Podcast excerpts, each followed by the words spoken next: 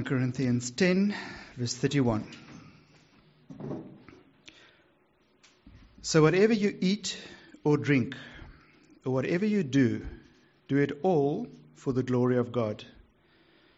Do not cause anyone to stumble, whether Jews, Greeks, or the church of God, even as I try to please everybody in every way, for I am not seeking my own good, but the good of many, so that they may be saved.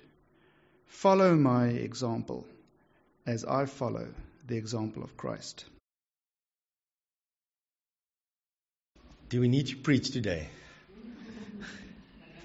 It's such a great testimony that fits almost perfectly into what we are talking about today. We are looking at uh, the greatest good news as we go. So uh, maybe if you are new or not, maybe hopefully you're sitting at the table with somebody who are here. Oh, welcome back, Charmian. Uh, Charmian was also in hospital last week, so she's back. Uh, so it's good to see you. Uh, fantastic. Anybody else that came back from uh, hospital? Uh, anything like that? Far away? Well, good to have you. We are looking at uh, this incredible thing, the greatest good news as we go. So, anybody want to just quickly share what's the greatest good news around your tables? If you were here last week, if you're not, find somebody that was. Otherwise, I'm going to stop preaching forever. What is the greatest good news?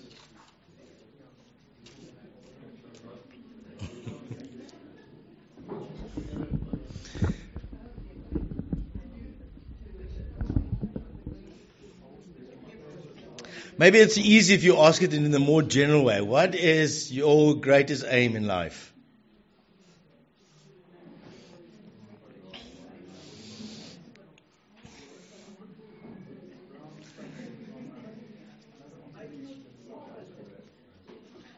It is that you have the privilege to enjoy God forever as you glorify Him.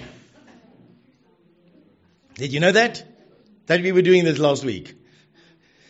You were enjoying the fact that you can glorify God forever. That is amazing news. Not sure if there's any better news than that.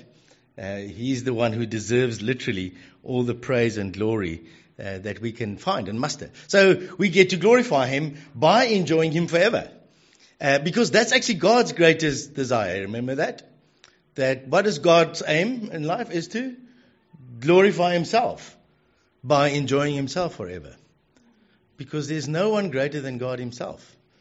And He cannot wait for us to actually wake up from the slumber and our confusion and our brokenness to see that He is the greatest good that has ever, ever existed and will ever, ever exist. As we said, we are the weirdest creatures. We are the apex of God's creation, but we are actually so, and the Bible uses some strong language. Sheep. I don't know if you've been on the farm. Sheep aren't very, very wise and intelligent. We are sheep because we actually do not see the glory of God. We fall for other stuff all the time.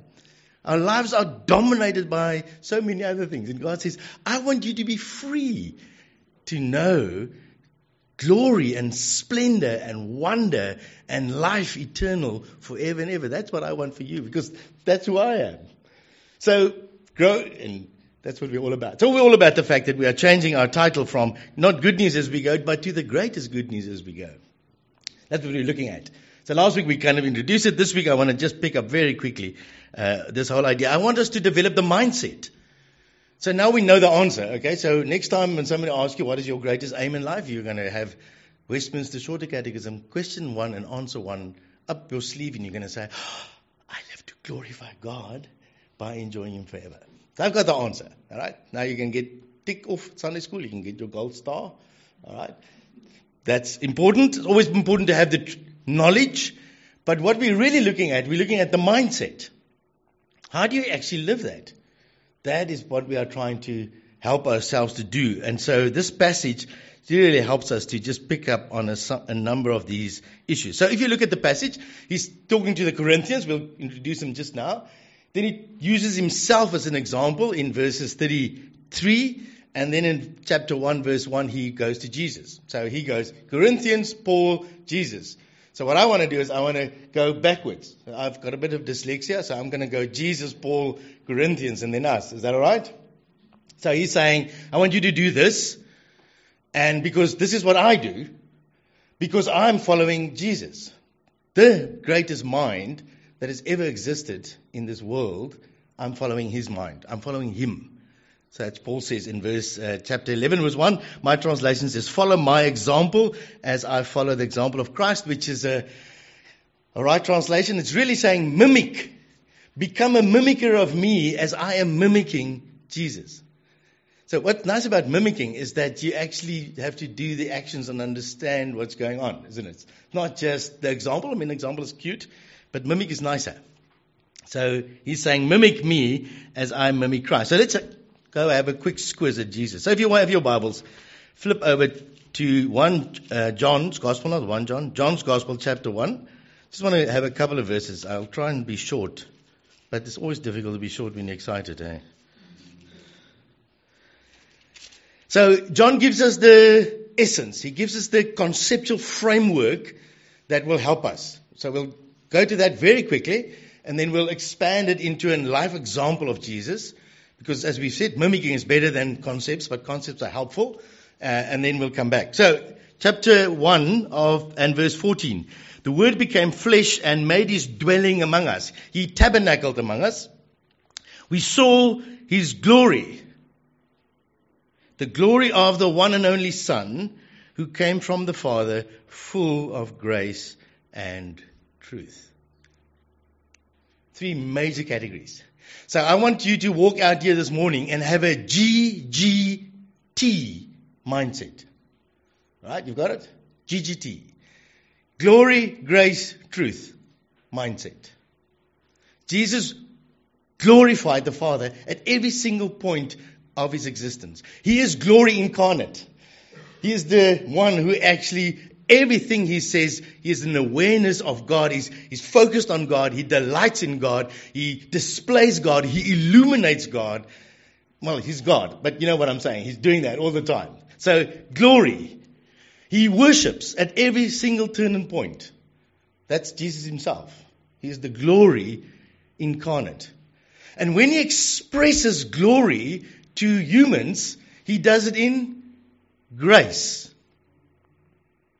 and truth. See, you got it? Glory, grace, and truth. When you understand that God is all about who He is, that He's the upholder and the maker and the sustainer of all things, and He's got a very particular concern for the apex of His creation. We're the only creature of all God's creatures who has got a mind to actually worship Him. God says, I want to come to sinful, selfish, self observed, self obsessed creatures, and I want to give them grace.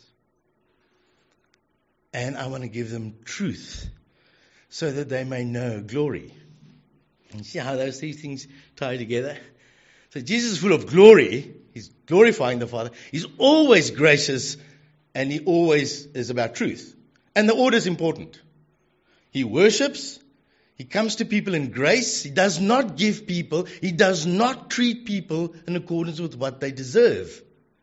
He's gracious to them. He invites them to a relationship. He shows his heart for them. And then he gives them the truth that you need to be saved. You need to come to your senses. You need to change your mind. You need to change your life. Glory, grace, and truth. Good news, eh? Easy. Mindset. Okay. Quickly, jump to Luke's gospel. Just one example of Jesus doing exactly this, all right? So Jesus physically incarnated this reality at everything he does. Now we could pick any story. I'm just picking this one. Kind of works lekker. Uh, Zacchaeus, where's uh, Hilton? Hilton? Zacchaeus. Short man. Short, eager man. All right, Jesus entered Jericho and was passing through. That's 19 verse 1. A man was there by the name of Zacchaeus. He was a chief tax collector and was wealthy. So, okay, chief tax collector is worst person in Israel for a Jew. worked for the government, exploited their own people, enriched themselves at the cost of their own brothers and sisters. Um, what you would really not like people. And they are not rich because they work hard. He's rich because he's a thug. Okay? Some people are rich because they work hard and fantastic. Some people are rich because they're thugs. Zacchaeus was a thug. He was a tax collector. And in those days, tax collectors were mean and they enriched themselves at the expense of their own people for the benefit of the Roman occupying force. So you can just imagine how loved they were. I mean, you don't like tax collectors. You've got no idea what tax collectors was in those days. All right. He was, he wanted to see who Jesus was, but uh, because he was short, he could not see over the crowd. So he ran ahead, climbed the sycamore uh, fig tree and to see him since Jesus was coming that way. When Jesus reached the spot, what did Jesus do? He looked up and said, Zacchaeus, come down immediately. I must stay at your house today. So he came down and at once and welcomed him gladly. All the people saw this and they made the connection that everybody else makes. they muttered. He has gone to be the guest of a sinner. The rich, wealthy thugs of society. But Zacchaeus stood up and said to the Lord, Look, Lord, here and now I have, I give half of my possessions to the poor, and if I have cheated anybody out of anything, which is everybody, I will pay back four times the amount. You see the power of grace? There's nothing more powerful than grace. Jesus says, I guess I want to hang out with you, but I've come for you. I must be with you. This is why I've come. Then he says to us. So Jesus says, Today salvation has come to this house because this man too is the son of Abraham. For the Son of Man came to seek and to save the lost. There's Jesus' major statement, isn't it? I glorify the Father by seeking and saving the lost. That's who I am. That's what I'm on about. So Paul says, hey, that's Jesus. Glory, grace, and truth. And I'm imitating glory, grace, and truth. And I want you to imitate me as I imitate glory, grace, and truth. Okay, you got it?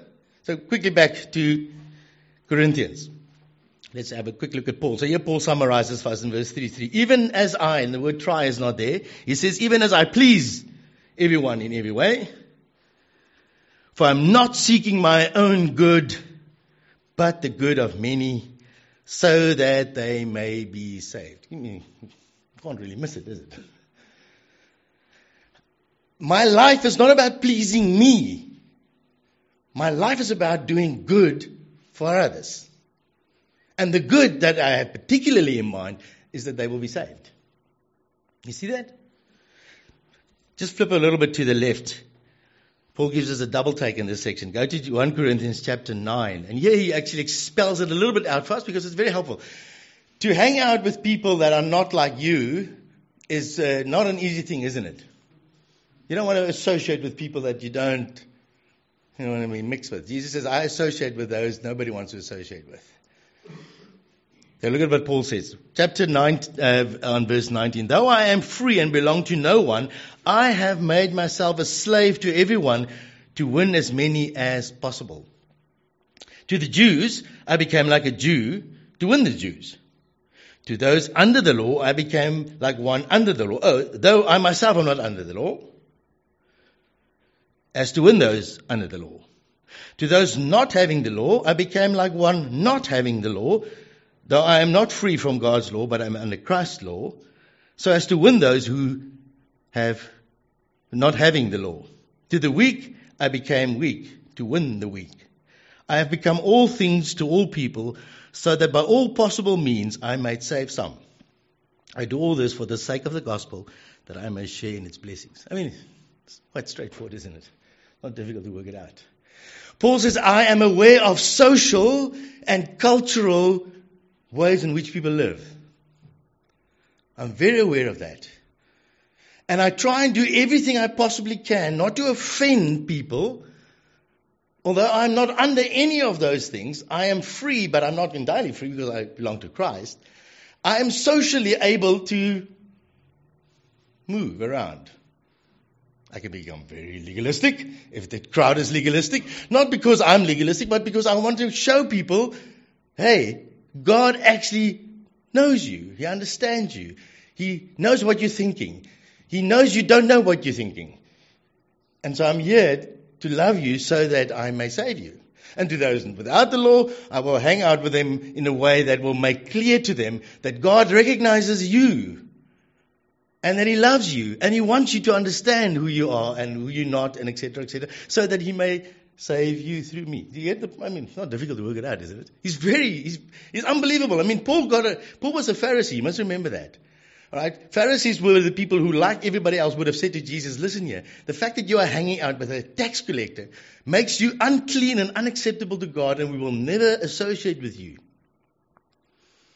But then Paul bumped into Jesus and flipped his whole world upside down. And Jesus said to him, Paul, I've come to say, be gracious to you so that I may tell you the truth, that you can never save yourself by being righteous.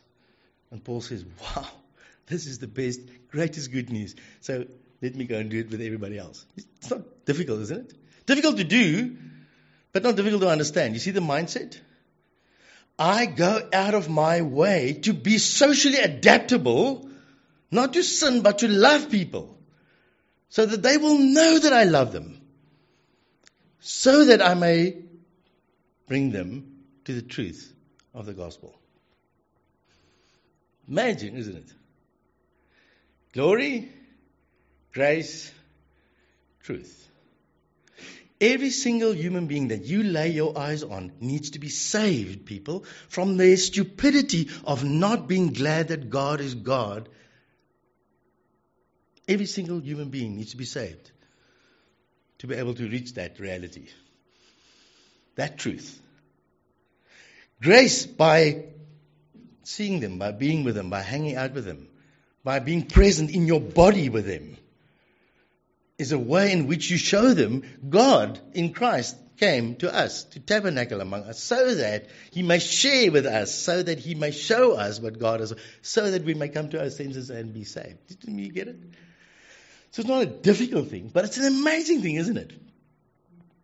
When you really glorify God, you can't wait to express grace to those people that you may find offensive. Because you know them, like anybody else, needs the truth of the glory and the splendor of God for all eternity. And in Christ Jesus is available. So you can do it to them. You can go and love them. See how it works? All right, back to 1 Corinthians chapter 11. So, Jesus follows, Jesus is walking, Paul follows him, Paul says, Follow me. And so, let's go back to verse 31 and we'll do verse 31 and 32 together. And you'll see the same thing. Do whatever, so whatever you eat or drink or whatever you do, do it all for the glory of God. There you got it. Do not cause anyone to stumble, whether Jew, Greek, or the church of God. Be socially aware be gracious to the Jews. Be gracious to the Greeks. Be gracious to the church of God. Your glory is that you know who God is. You know that you are saved because of Him. You don't have to try and keep your own identity and keep yourself afloat and separate and above and better and looking down your long nose at others. Because you know the reality of God. So you can go and associate with people. But do it wisely because they are different and they are different cultures. And so you want to think it through.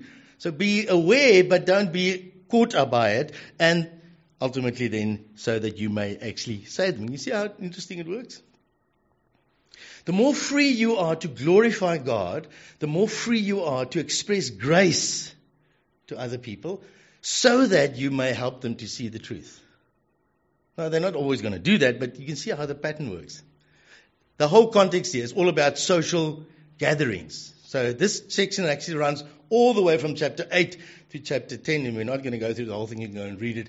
All about do we eat food sacrificed to idols, and what should we do? Should we go into temples and all sorts of things? And Paul says, well, here's the issue. Here's the three things you need to have a very clear goal at. Make sure that you are glorifying God. That's your number one thing. That's the great thing. That's what you've been set free for. Then be gracious to anybody else around you so that you may also save them. That they may know the salvation that is in God. That's the mindset. G G T. Glory, grace, truth. That's what he's basically calling us to do. Imitate me as I imitate. Now, we're all different, isn't it? We've all got different gifts, we've all got different personalities, we've all got different opportunities. So, good news you don't have to die for anyone's sin. Not for yours or for anybody else. Jesus did that. You don't have to be a pioneer missionary like Paul. He was called for that, and for that he suffered. You don't have to do that. But you can, wherever you are, as you go, glorify God. And you can be gracious. And you can be gracious to the point of truth where people recognize the need of salvation. And you can do that in a million different ways, and we're going to look at a couple of them in the next weeks as well. But isn't this good news? This is the mindset of someone who's bumped into God. God has expressed himself the clearest in Jesus Christ. That's where we see it. That's where we see God's heart. Uh, Max Lucado tells a very, very wonderful story about a mum and a daughter, and they're living in Brazil, and they're very poor. And uh, the mum is very worried because she doesn't have a husband, and girl is growing up, and she's getting into the teenage years, and uh, suffering, and starry lights of cities are starting to flicker. And she's worried about her daughter, and lo and behold, the daughter runs away. And she's worried, and she's praying, and she's worried, and she walks around, and her daughter's just disappeared. Poof. So she decides one way what she's going to do, she's going to take a photograph of herself. She printed a whole bunch of photographs of herself and wrote at the back of it something and stuck up the photographs all over the city in, uh, in Brazil. And her daughter ended up in a brothel because that's how you make money. And uh, one day she stumbled out and saw, oh, here's a photograph of my mum. and she's like, what? And she grabs the, the thing and pulls it off and looks at it and like amazed and she turns it around and in the back it says, wherever you are and whatever you've become, please just come home. Your mum. And she did. returned home. And here's the fantastic news, guys. We are the letters and the photos of Jesus Christ. We are the photos that tells people, listen, here's someone here that knows you and loves you. Doesn't matter what you've done, doesn't matter what you've become. The Father wants you to come home. And I'm here to walk you. Come. An amazing picture, isn't it? That's the mindset of someone who's come to know the Lord Jesus Christ. How can I rest if there's people out there that does not know that they've been made by the most incredible God in the universe and they've got no idea what he's like? I can't rest. I'm on mission. Mission exists because worship doesn't. There are millions among millions upon billions of people that does not worship God because they don't know who He is. We have received it. And He's saying to us, go and develop this GGT mindset. I just want to end off by reading a, a little section from uh, one of my favorites, C.S. Lewis. Listen to what he says. He says, It is a very serious thing because you need to remember that the dullest and most uninteresting person you can talk to may one day be a creature that if you saw it now, you would be strongly tempted to worship. Or else a horror and a corruption, such as if you that as you meet, if at all, only in a nightmare. So there are two places where people are going to go. They're either going to be creatures fit for heaven or they're going to be creatures fit for hell. That's really what he's saying. I'm just making it a little easier. All day long, we are in some degree helping each other to one or other of these destinations. It is in the light of these overwhelming possibilities. It is with the awe and the circumspection proper to them that we should conduct all our dealings with one another, all friendships, all loves, all play, all politics. There are no ordinary people. You have never talked to a mere mortal. Nations, cultures, arts, civilizations, these are mortal. And their life is to ours as the life of a gnat. But it is immortals whom we joke with, work with, marry, snub, and exploit. Immortal horrors or everlasting splendors. Huh? Yes. That is, I mean, that's just C.S. Lewis. It may be possible for each of us to think too much of our own potential glory hereafter. It is hardly possible for him to think too often or too deeply about that of his neighbor. The load or weight or burden of my neighbor's glory should be laid daily on my back. A load so heavy that only humility can carry it, and the backs of the proud will be broken.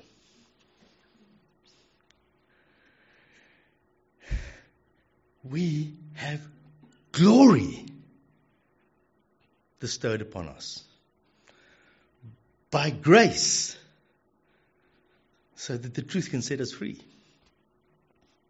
How amazing that God says, You be the photo that somebody will bump into that will remind them of the glory and the grace and the truth that is found in Jesus Christ. Go for it. I hope you sense something of the massive wonder. And as he says, the load, the weight, the burden. That whatever you think and say to another human being, you are contributing to that person's future. That's massive, isn't it? You're standing on holy ground when you're with another human being. Because they will either be in glory or they will be a terror and a terrifying reality. Let's pray together. Heavenly Father, we thank you for the fact that Jesus Christ, the glory, came to glorify you and express that glory in grace and truth. Thank you that you're that that's who you are. That's that's what you are. Thank you that we've tasted something of it. Thank you that we are partners with you in glory and grace and truth. What an amazing gift. We thank you for that. We want to worship you. We want to praise your name. We want to gather as many other people around us. Haven't you seen? Don't you know? Have you not recognized the glory of glories? The Lord Jesus Christ. And He's full, not a bit, full, to the full of grace and truth. Oh Lord, we pray and thank you that that's what you've done for us. Thank you for that. Thank you that you stir in us this morning a, a fresh view of the mindset that is Christ Jesus. Thank you that today is the day that you've made. Today is a day for us to glorify you, to express grace to other human beings so that somehow we may give them the truth of the need of salvation and the wonder that Christ has done and paid for it all already. So help us, Lord, to be that photo. When somebody looks into our face, help us to reflect no matter what you've done, no matter what you've become. Our Father says, Come home. Thank you, Lord, that you are able to do that. Thank you that you are inviting us to join you. Thank you for the burden that that is, and thank you for the joy that it is. And we pray this in your name.